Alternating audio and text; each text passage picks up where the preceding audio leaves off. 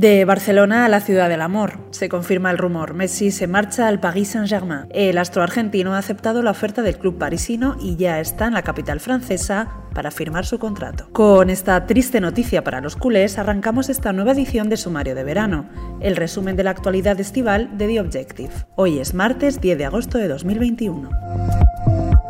El salario acordado entre el jugador y el club estará entre los 35 y los 40 millones de euros netos al año, incluido el contrato laboral y el de derechos de imagen. La presentación oficial del futbolista, que dejaba el Club Barcelona con una emotiva rueda de prensa el pasado domingo, está prevista para este mismo miércoles.